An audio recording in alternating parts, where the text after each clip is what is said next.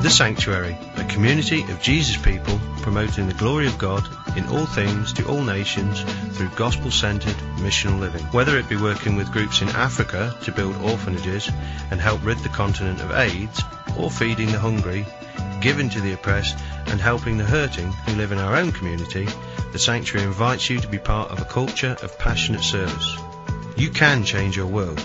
Be inspired. Join the movement.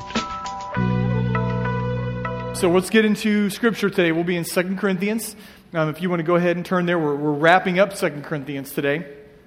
2 Corinthians 13. If you don't have it, it'll be on the screen.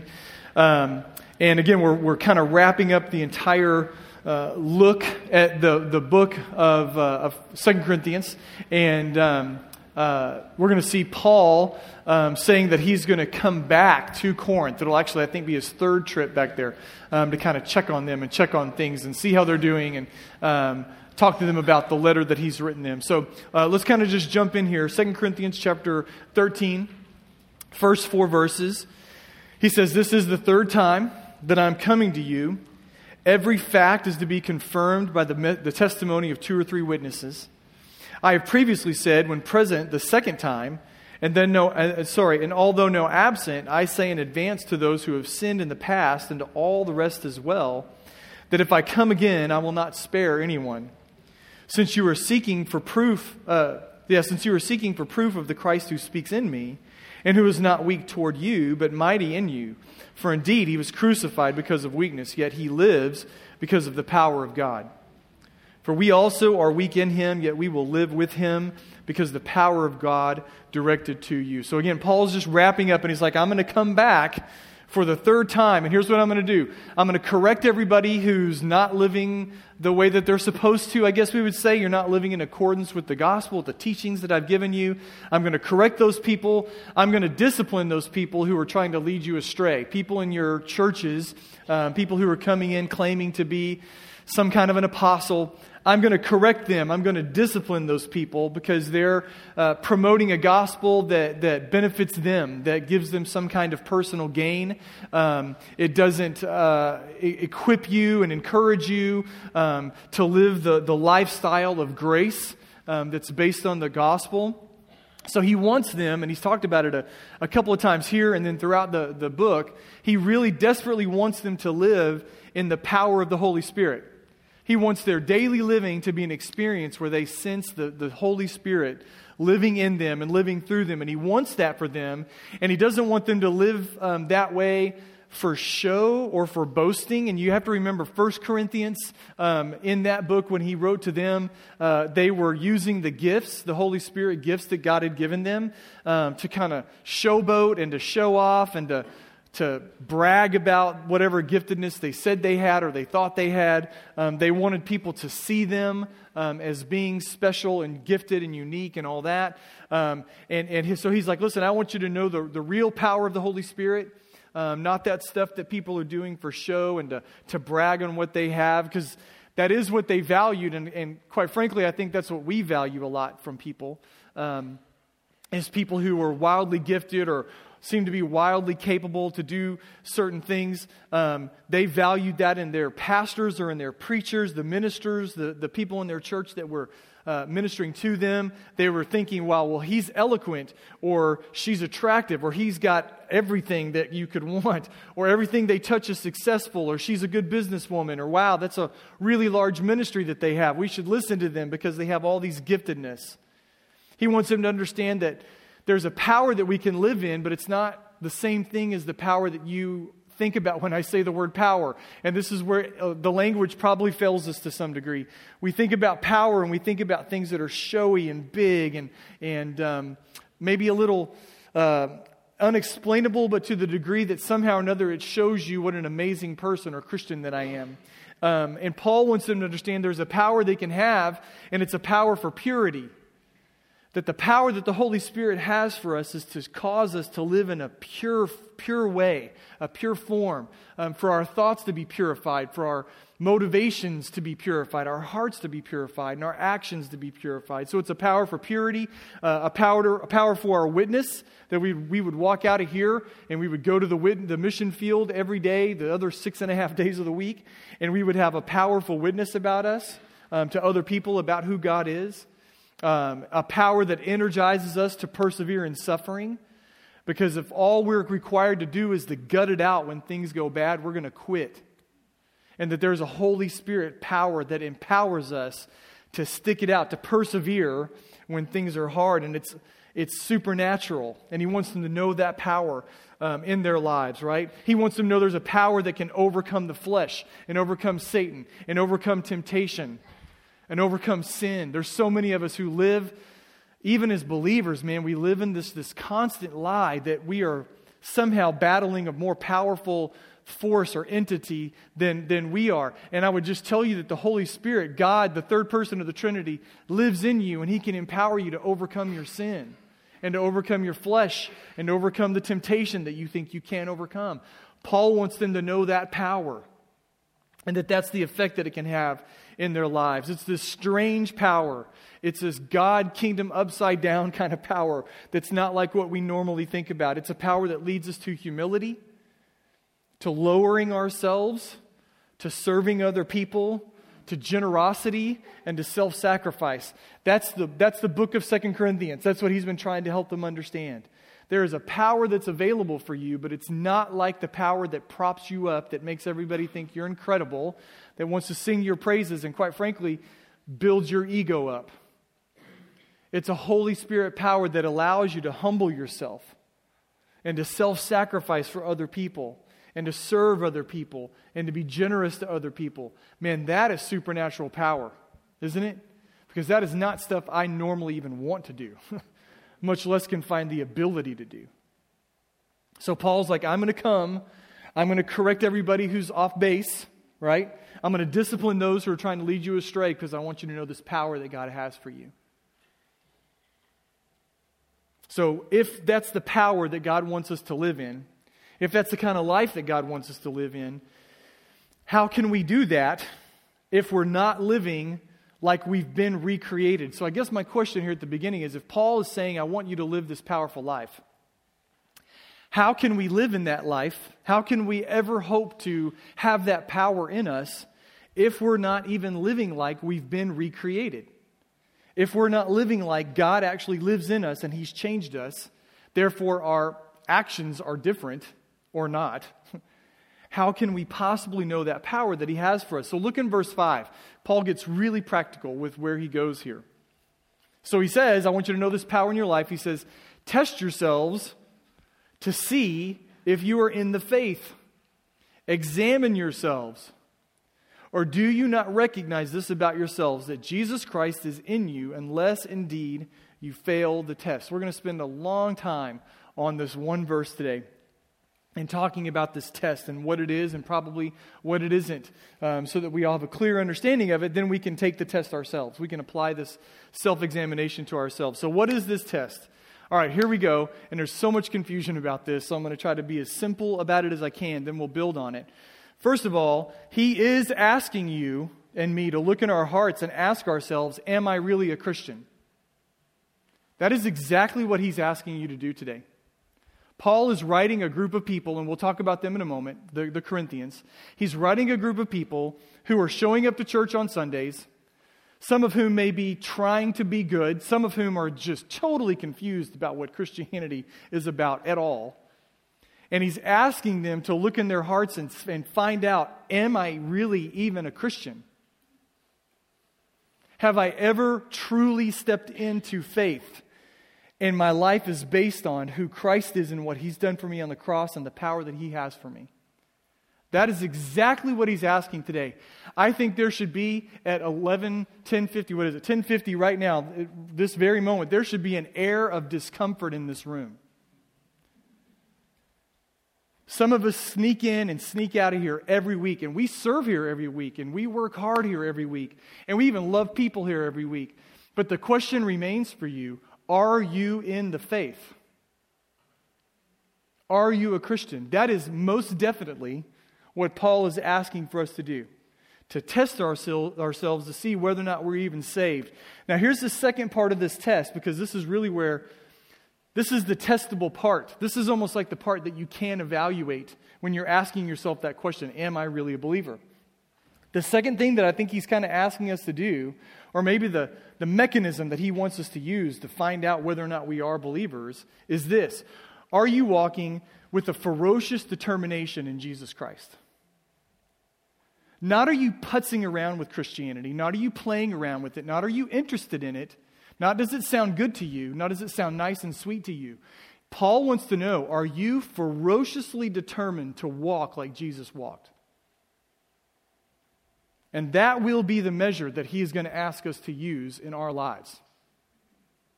And this is not an easy test, I think, especially for those of us who you're our church rats, those of us who grew up in the church, those of us who are here all the time. We just naturally assume that proximity equals holiness. That somehow by osmosis, because I show up here, because my parents read me bedtime stories and we pray before meals, I must be a Christian. And Paul is absolutely challenging that in us today and more. So that is the test that he's going to ask us to say. I would also say this. We don't have time to go back to it, but a couple of weeks ago in 2 Corinthians 11 and 12, Paul talked about comparing ourselves to people. So what they were doing, they were saying, oh, I have a greater gift than that person has, therefore I'm a Christian. I'm a better speaker than that person is, therefore I have to be a believer. I go to church more than they go, so I must be a believer. So all these people are comparing themselves to others. Then you have these false teachers coming in and saying, if you don't keep the entire Old Testament, you can't be a Christian.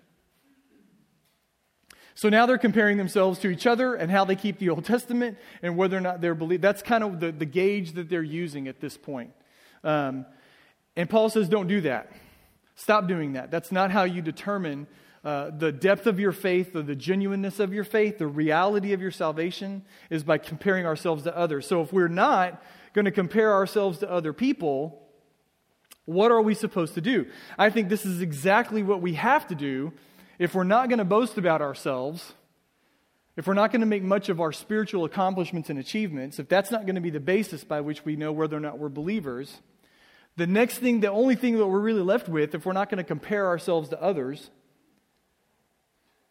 is we have to take some kind of self-administered test. There has to be some objective standard that we can look at and say, that proves, quite frankly, that I am actually a Christian. Paul tells us, don't compare yourselves to other people. So in a few moments when we get into this and we're talking about these testings, these self-examination that he has for us, don't think about the person you're sitting next to and don't think, thank God they're here today because they need to get this test, okay? The point isn't for you to compare yourself to how somebody else might be doing or to be so thankful they're here so that they can find out whether or not they're a Christian. It's here, it's you, it's me. It's our asking ourselves this. So we're not supposed to do this. We're not supposed to compare ourselves to other people. We're not supposed to compare ourselves to the past. So I don't think Paul's asking you whether or not at some point or another you were fervent about your faith. He's not saying, think about when you were 13 and did you love Jesus? Well, if you did, you must be a believer. He's also not saying, if you loved Jesus when you were 13 and you kind of have fallen a little bit out of that ooey-gooey puppy love thing with Christ, you're probably not a Christian. That's not what he's saying. He's saying, don't think about the past. I'm not asking you about the past 15 years ago, last year. I'm not asking you about that. So don't compare yourself to others. Don't compare yourself to the past. Don't compare yourself to your failures and sins. Paul is not looking for perfection. If you don't get 100, that doesn't mean you don't pass this test. Because none of us are going to get 100. So he's not asking us to say, are you perfect? Have you reached a point of sinless perfection? And if you are, you're a believer. He's not saying compare yourself to your failures and your sins. So we got to kind of get rid of all that stuff out of our head because we do tend to use those things as our barometers, our measuring sticks, to ask ourselves a lot of times about our faith. So who is it that is supposed to take this test? Paul's like, examine yourselves, see if you're in the faith. Who is supposed to take this test? I would say this. Anyone in this room who thinks that you're a Christian is supposed to take this test. If you have ever told anyone, I believe in Jesus, I'm a Christian, if you've ever whispered that to your soul at night, I really am a believer, I trust in Christ. I think Paul is telling all of us who have ever had that said about us, who thinks that they're a believer, take this test. Every Sunday in churches all across America, and it's probably all across the world for sure, but my gosh, there's this brand of Christian American, American Christianity that lends itself to us showing up here and thinking that because we showed up, we're Christians. Or we were brought up in a certain background and we're Christians, right? Historically, if we had one church, we had the Catholic faith, it would have been, well, I was baptized as a baby, therefore I'm a Christian. There are people in churches all across America, listen, who are not saved, but they think they are. They walked an aisle when they were 7, or they prayed some prayer when they were 12. And they believe that living in the United States and being in a church building a lot or being baptized as a baby or trying really hard to be good means they're a Christian. D.A. Carson, great author, speaker, writer, says this: there are millions of professing believers in North America today who at some point entered into a shallow commitment to Christianity, but who, if pushed, would be forced to admit that they do not love holiness, they do not pray, they do not hate sin. They do not walk humbly with God. They stand in the same danger as these Corinthians, and Paul's warning applies to them, no less to the Corinthian readers of this epistle. There are millions of us, and again, I'll go back to whatever expert Billy Graham was on these things, and he would have claimed, he did his whole ministry, 80% of churchgoers are lost. That's a huge percentage of people who may be sitting in this room today thinking, because I got wet when I was a kid, or because I show up to church on Sundays, or because I try really hard to be good, I must be a Christian. Who should take this test? Anyone who thinks that they're a Christian. Then he says, test yourself to see if you're in the faith. So what is this faith that we're testing? What's he talking about? I do not believe that Paul is saying, test yourself today to see if you believe right now. I don't think that's what he's saying. I think this is what he's saying. I think he's saying if you trust in Christ at some point and you are being faithful to the Christian faith. Do y'all understand that there is a Christian faith that is knowable and understandable? Y'all, do you know that? So we need to subdivide how we use the word faith. There's the faith that you exercise, that you believe in Christ. And then there's the Christian faith. And you don't get to determine that. Jesus Christ died on the cross, came back from the dead 3 days later. And he is the only way to get to heaven because of what he did on the cross. That's the Christian faith. There is a triune God. Not one God in three forms, a triune God. 3 persons in one person. That's the Christian faith. So I think my personal belief here, and I think it matches up with the rest of the New Testament, is that he is asking us, are you in the knowable, objective truths that make up Christianity? Now, some of you are thinking, well, I know a lot about Christianity, and I actually agree with most of Christianity. I must be a Christian. Well, Paul, James, Jesus, they're all going to make the argument, you can know a whole lot about God and not be any more godly than the person next to you. So somehow or another, there's this merger, this meeting of knowing things about God, the Christian faith, and living faithfully.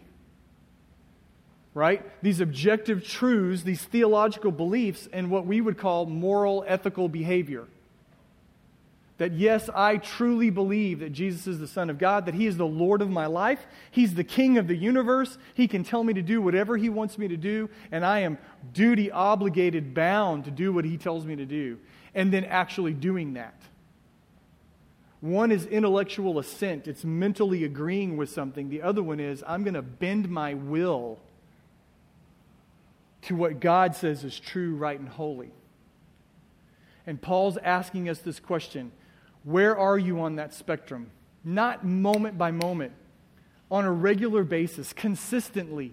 do you both believe truths about God that have been revealed to us in Scripture, and are you bending yourself? Are you submitting yourself to what he says is true?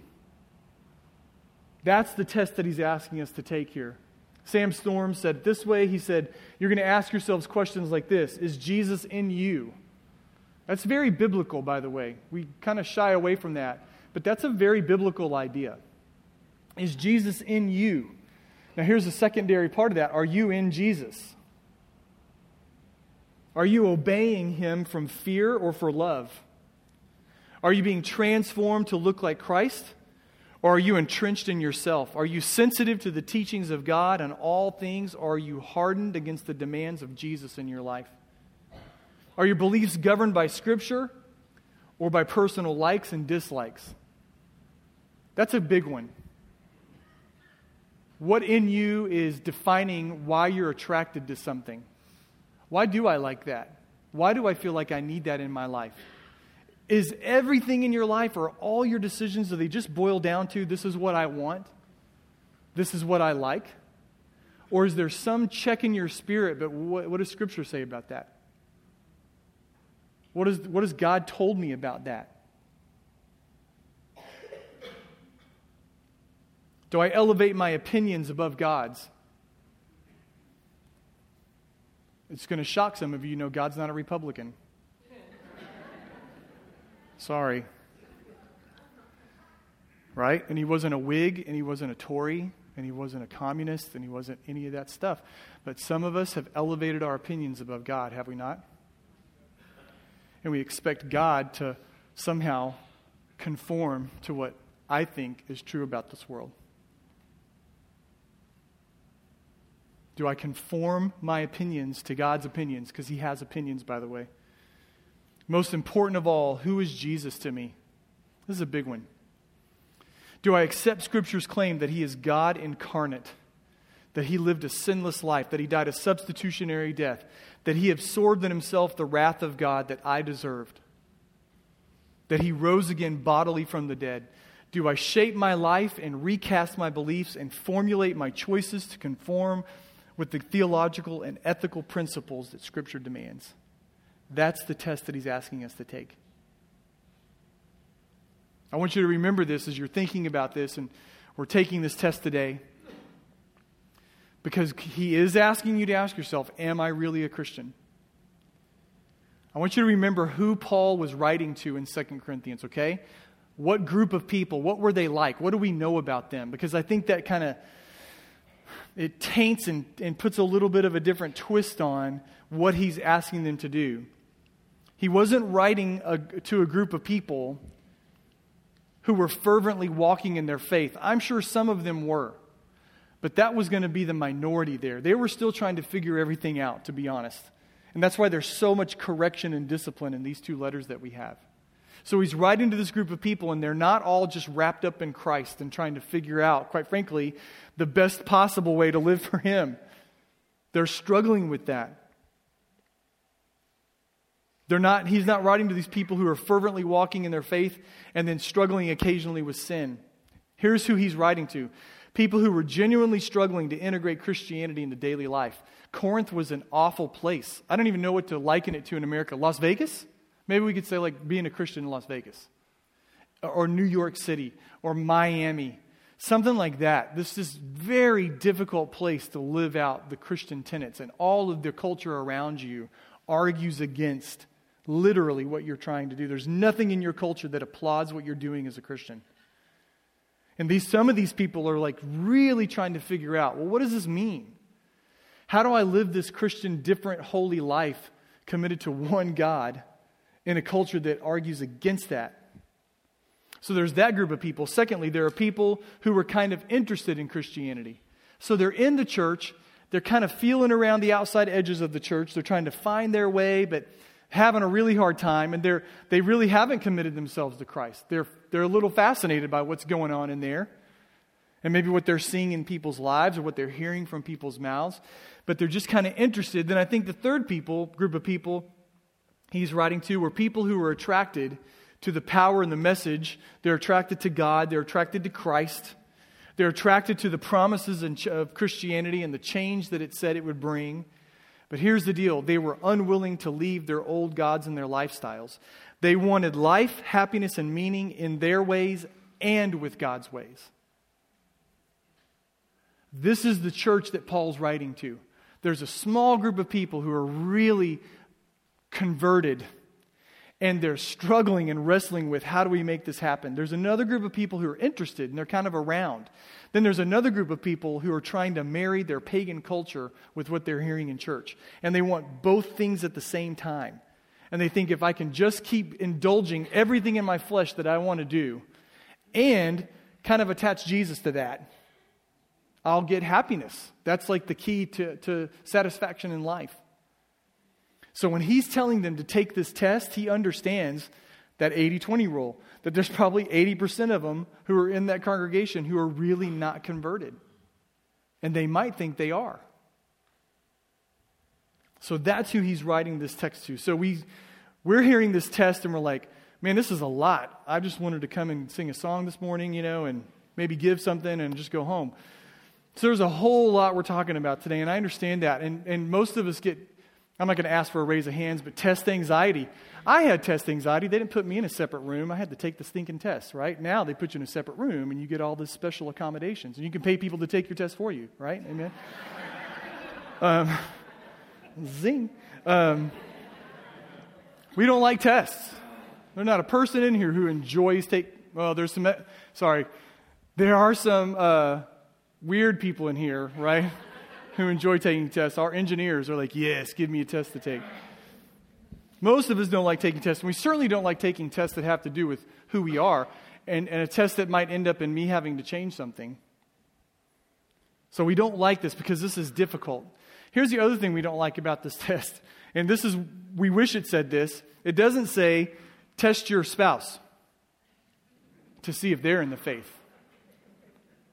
Test your neighbor, test your children, test the person next to you. It says, test yourself. First person plural. God's with me. All right? We certainly don't like to take these tests, and he tells us to test ourselves. We would rather judge other people, and we would rather judge Scripture. Wouldn't we rather sit back and tell Scripture what it should say to us and what it should mean?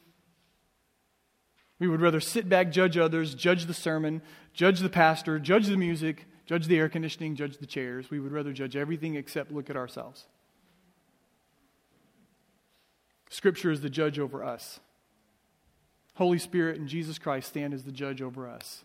So we need to listen to what they say. So it's difficult.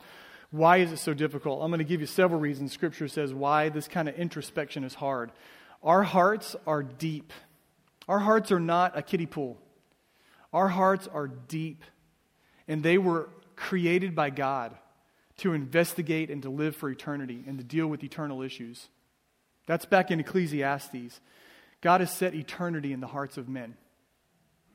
Our hearts are a deep well, a dark, deep place, and that makes introspection difficult because we don't even have the attention span, usually, to look deep down inside of our hearts.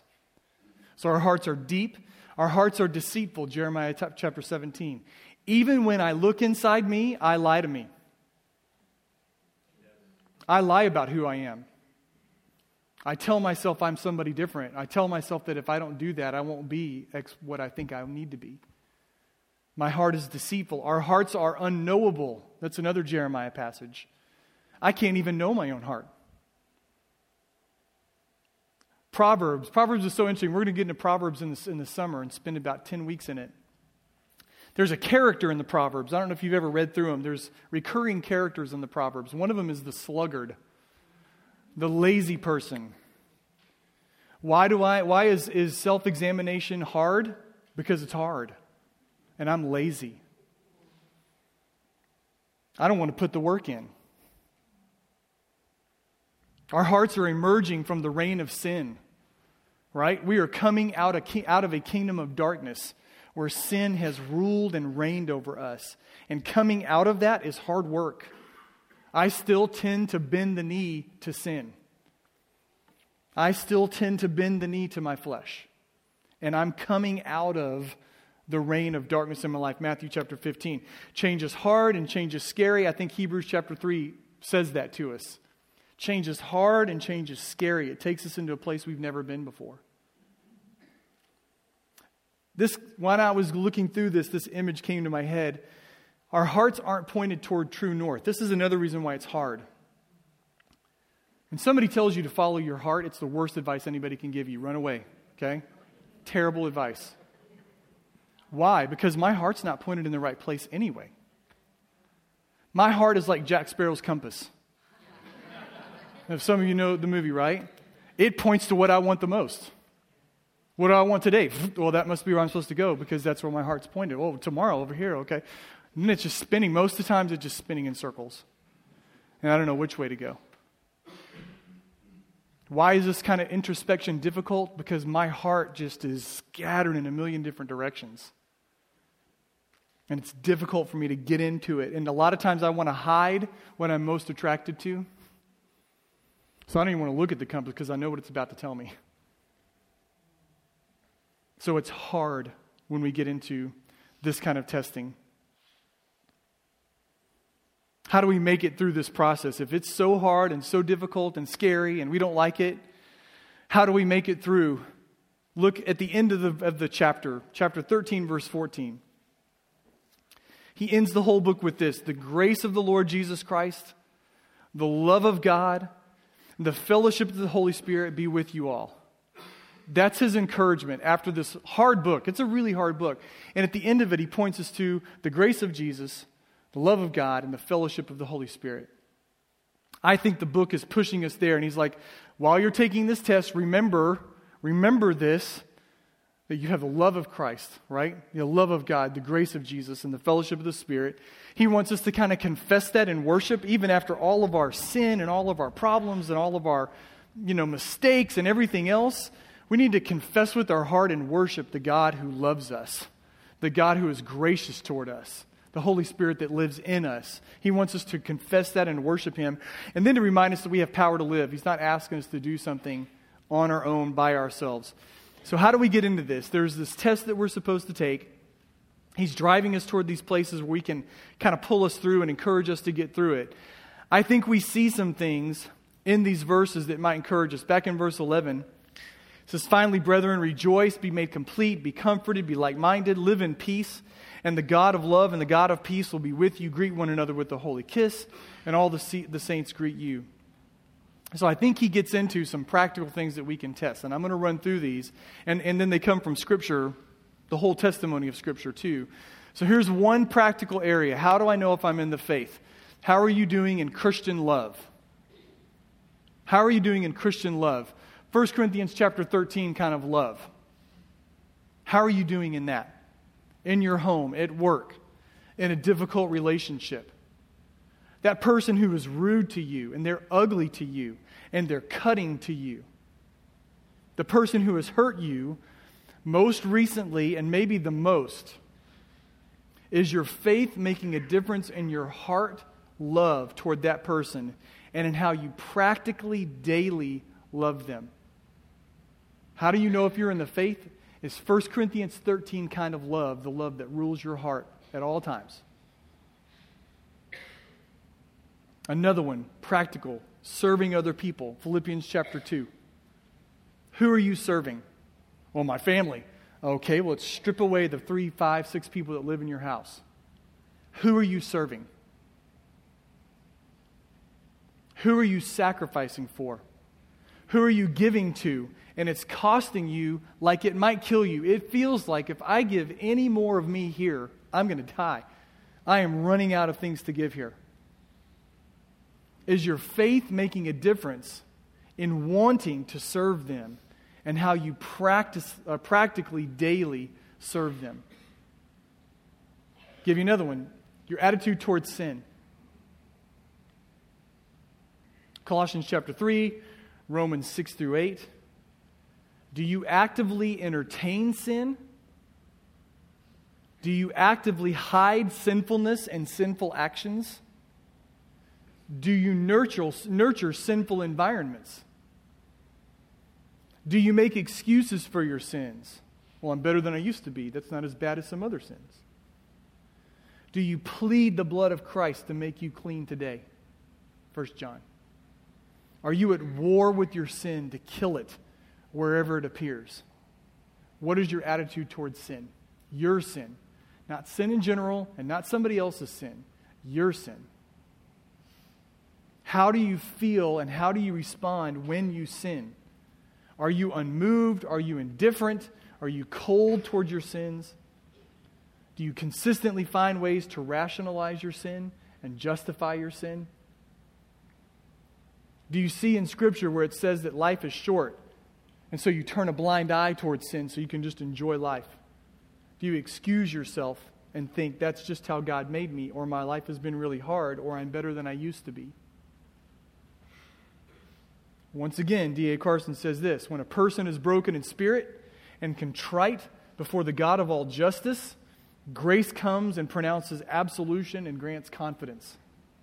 But when a person is haughty and arrogant, unconscious of grace or of any need for it, grace flees and a stern apostle warns him, examine yourselves to see whether you are in the faith, test yourselves. What is your attitude towards sin? Your sin. Those are things that Scripture says that we can test to see if we are in the faith. While we self-examine, I said a second ago, God's pointing us toward these great things. He wants us to remember some things about God's grace and love and the fellowship of the Holy Spirit that I think are amazing. First of all, it says about Jesus, the grace of the Lord Jesus be with you. The Old Testament word for grace is hen, like a female chicken, hen. And that word means beautiful. So I could technically look at Mindy and say, you're a hen, right? And not mean it female chicken, mean it beautiful. There's an old Keith Green song, right? Oh, Lord, you're beautiful. And when I was 13 years old, I thought, well, that's dumb. And I'm 40-something years old now. You're never going to get the real age out of me, by the way. 40-something years old now. And I go, oh, my gosh, God, you are beautiful. Jesus really is beautiful. Well, what do you mean by that? How is he beautiful? Who he is. See, here's the deal, man. If you go to your spouse and you're like, hey, you're beautiful because you cook really well, that is not going to fly, guys. Okay? Don't do it. If I go to God and I tell him, you're good, you're beautiful, Lord, because you gave me a car. You're beautiful, Lord, because you gave me my stuff and my house and my kids and my job and my money. And there's something wrong with that. There's something just off about that. Jesus is beautiful. He's beautiful. Anything he does flows out of that beauty. But he's beautiful. What has he done for us out of that beauty? He died on the cross for us. He's working in creation. He's giving me breath. He's giving me salvation. Chapter 5 of this book says that he died so that we could become the righteousness of God. Man, that's beautiful. In the New Testament, it's the action of God to redeem us when we're far away from him. He places our sins on Christ. He gives us his righteousness. By grace you have been saved. That's beautiful. Specifically, what's he doing now? What is beautiful about what Jesus does today? He dwells in me today. He convicts me of my sins today. He gives me the power to overcome my sins today. Joy, satisfaction, repentance, transformed love. He's beautiful. May the grace of the Lord Jesus be in you. Second thing, the love of God. And we sing this song, man, and I just want to kind of go back and hit it. Aren't you glad that God loves us? Like, aren't you overwhelmed? Some of you are in here thinking God wants to have an intellectual debate with you. You're a peon, right? We're morons. God is not looking forward to your next big question. But he loves you more than you can ever comprehend. We should be just overwhelmed that God loves us. God loves us. And I'm going to say it. I'm going to do the Jerry Maguire thing. God loves us. God loves us. God loves us. You should be in a puddle of tears about the truth of God's love for you. So overwhelmed by that. Here's the good news, like the best thing I can tell you today. We are not trying to coerce God into loving us. Like the Holy Spirit didn't have to come to God and say, listen, they're going to eat the apple, just so you know. Give them another chance. Just if you can find it in your heart to love them a little bit and let them try again. No one's manipulating God into showing us love. God loves us. It's who he is. It's what motivated him to send Jesus and to redeem the world in the first way. Some of us think, well, I'm not taking this test very well today. God obviously doesn't love me. Now, let me just show you. God knew who you were, and he knew what you would do from eternity past, and he still chose to call you his son and daughter.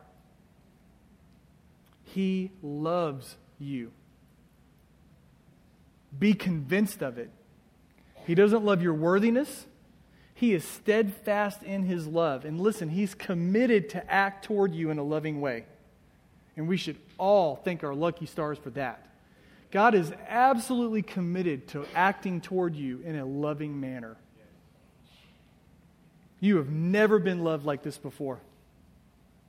No one can love you like this. No one will ever love you like God loves you. In your rebellion, in your stubborn pride, in your arrogant disobedience, and your obstinate refusal to live up and into what Christ is making you. And we can trust that his love is changing us and enabling us to pass the test. Listen, real love changes us. And God's love changes us more than any other kind of love. His love is changing you now. And as you think in your mind, I'm not doing well in this part of the test. I seem to be not doing well here. His love is enabling you to live up into that and to pass that part of the test. The Holy Spirit fellowships with us, assures us that while we're self-examining, he is ministering to us, feeding us, caring for us, maturing us, perfecting us, protecting us from destruction, empowering us, teaching us, disciplining us, counseling us. That's the job of the Holy Spirit. And he fellowships with us. The Holy Spirit is reminding us that, listen, I think this is what he whispers to me when I take this test and I'm like, oh, I'm not doing really good right now. God started a good work in you, and I guarantee you that I'm going to finish it. That's from 2 Corinthians also, chapter 1 and 2. God brought you into a relationship with him through Jesus, and I'm going to make sure you get home to him. He is fellowshipping with us, reminding us of that. Grace means you didn't save yourself and you can't unsave yourself. If you're in, you're in. The problem is a lot of us think we're in and we're not in. We never were in. God is love and he can't stop loving his own. He cannot stop loving those who are redeemed. The Holy Spirit indwells all believers, and he cannot unseal what he has already sealed, 2 Corinthians chapter 2. All of this, what he says here at the end, Paul's not like, you don't have God's love, let me give it to you. You don't have the grace of Jesus, let me give you some. You don't have the fellowship, I'm going to let you have a little bit today. He is reminding them that these things are true of who they are. They're true of what God is already doing in their lives and his unfailing work. His unfailing commitment to the work that he's doing in them. I believe, I'm just going to say this, that verse 14 is Paul's attempt to preach the gospel to them again. And you've got to preach the gospel to yourself every day. The love of God is in me. The grace of Christ is in me. The Holy Spirit fellowships with me. I am screwing up the test bad today. God loves me. God's great, Jesus Christ's grace is in me. His beauty is working in my life, and the Holy Spirit's fellowshipping with me. You've got to preach the gospel to yourself. I have the ability to see and to enjoy Christ's beauty in my life and my salvation. I have the love of God in me, even though I struggle with sin. The Holy Spirit lives in me, reminding me of who I am and what Christ can do in me. So we're down here to the end, and we're like, why should I even take this test, man? Because I feel like I'm just going to fail it miserably. Why examine anything? Isn't this kind of risky that we should ask ourselves this question? So here we go. If you had your car and your little check engine light came on, would you take that on a cross-country trip? If you're in a Boeing 737, would you go on one right now? Would you take that trip right now? If you're buying a house, would you buy that house without an inspection? Your life and your heart and your eternity, I would say, are worth the exam for the journey. Will your heart survive the journey ahead? Are you in the faith, firmly settled, growing, preparing for the joys and the trials and the temptations that are ahead in your life? Are you in the faith at all? Here's what's cool about this test, okay? Here's what's cool about it. There is really nothing to fear when you take this test. You're like, well, what if I fail? There's still grace. First, you could come out on the back of this today and go, my faith is false. It's counterfeit. It's not real. I've never truly received the grace of Jesus on the cross. Not ever. That might be your conclusion and what the Holy Spirit's revealing to you today. Secondly, you might go, well, I just have a really weak faith. I know some things about God, and I really believe that I was saved at some point. I've trusted in Christ, but man, I'm not very mature at all. I'm a baby. And my life doesn't match up to what Christ told us, how He told us to live. So you may have a very weak faith. Here's the one that I think might be the scariest. Your faith, your test comes back like a C-, and it's just bland and boring and powerless because you really don't have anything that you're about to be tested in and evaluated for, and God sort of set you on the shelf because He can't use lukewarm things. He spits them out of His mouth, and He's just kind of set you aside. That'd be a cruddy evaluation to come to. But there's grace, there's grace, there's grace. No matter where you end up on the spectrum, how you land out of this examination, there's grace for you. Are you a Christian? Live like it. Are you not? Call out in sincerity, truth, faith, whatever it is, on the saving grace of Jesus. Are you lukewarm, boring, bland Christian? Call out to God for His forgiveness for the way you've wasted grace in your life. And ask Him for the power to live anew in the life that He has for you. Don't fear this test. I'm going to give you an example of what I mean by that. I don't look at a surgeon in May, and this is not theoretical, it's actual. I don't look at a surgeon in May and fear because she might take out Mindy's kidney or draw a tic-tac-toe board on her back with a scalpel. I look at her in hope because that scalpel, even though it's the instrument of pain, is the key to life. Examine yourself and see if you're in the faith. Don't fear the test. That test may be the very thing that God gifts you with to show you whether or not you're in life or death. God wields the Holy Spirit, and the Holy Spirit wields Scripture in love in order to potentially hurt me so that He can heal me. And it's the exam that precedes the surgery that has to happen. Grace actually changes this exam. Some of us are like, God, that's the scariest thing that I could do would be to take this exam. If you're living in grace, this is not a scary thing. It's not a frightening thing. This kind of self-exam doesn't have to quench our faith. It can be gasoline that's thrown on the fire of our faith.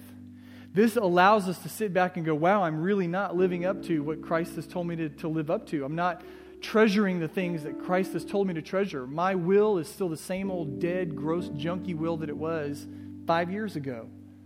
I want to live in the Holy Spirit power that God has for me. Thank you for letting me evaluate this, God, and then begin to work in me in this area so my faith grows anew and is fresh and is powerful. It allows us to gauge where God's working, to confess our shortcomings and our sins, to make adjustments where we need to, where we're sinning or falling short, and to step into the future knowing that the Holy Spirit is going to finish His good work in us. Aren't we glad we have that guarantee, which is what the Holy Spirit is, the seal and the guarantee of God. I will finish what I have begun in you. And we should all take great joy in that.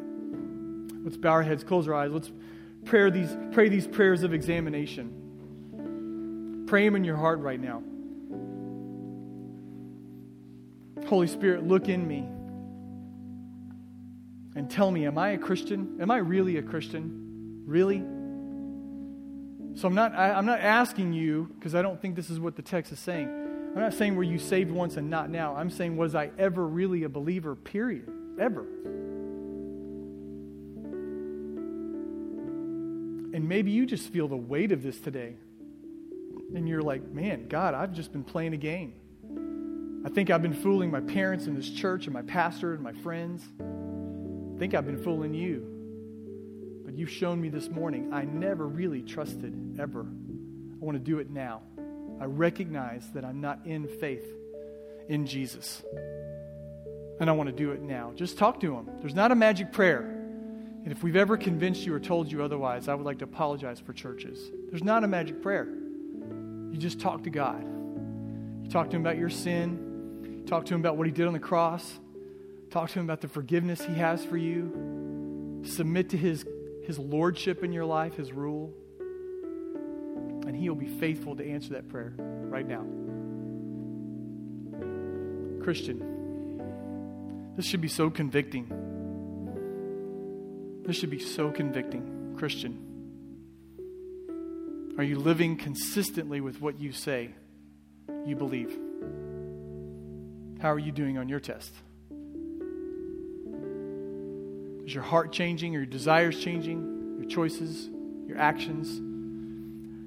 Do you believe things in your head, and are they matching up with what you do, with your body, with your choices, with your money, with your time? God, let us examine ourselves. Let the Holy Spirit come in, because our hearts are deep and deceitful, and we may not even come to the right conclusions, Lord. So let your Holy Spirit come in and examine us right now. Teach us about who we are, who we're not, who you are, the plans you have for us. Thanks for the Holy Spirit, God, that even as we struggle and even as we have our hearts and our wills not subject to the Holy Spirit and to Jesus, that God, your Spirit is working and moving us to look like Christ. We're trusting in that. Let us examine ourselves with honesty and with supernatural clarity. God, if there's someone in here today who doesn't know you, they're lost. They've never been saved. They've played the church game their whole lives. Save them right now. Save them right now. Don't let them leave this place lying to themselves, convincing themselves there's something they're not. Save them. I'm just going to ask you this. If you feel like the Spirit's working in you and he's telling you you're not really a Christian, you're playing a game, he's convicting you right now.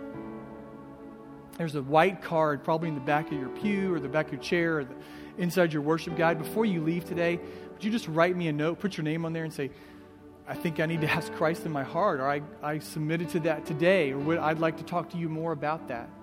I would love to know that. You can put it in the offering plate or put it in the box at the back. Father, speak to us. Save those that need to be saved. Help us pass these tests. Self-examination, relying on your grace, no matter what the outcome. In your name we pray, amen.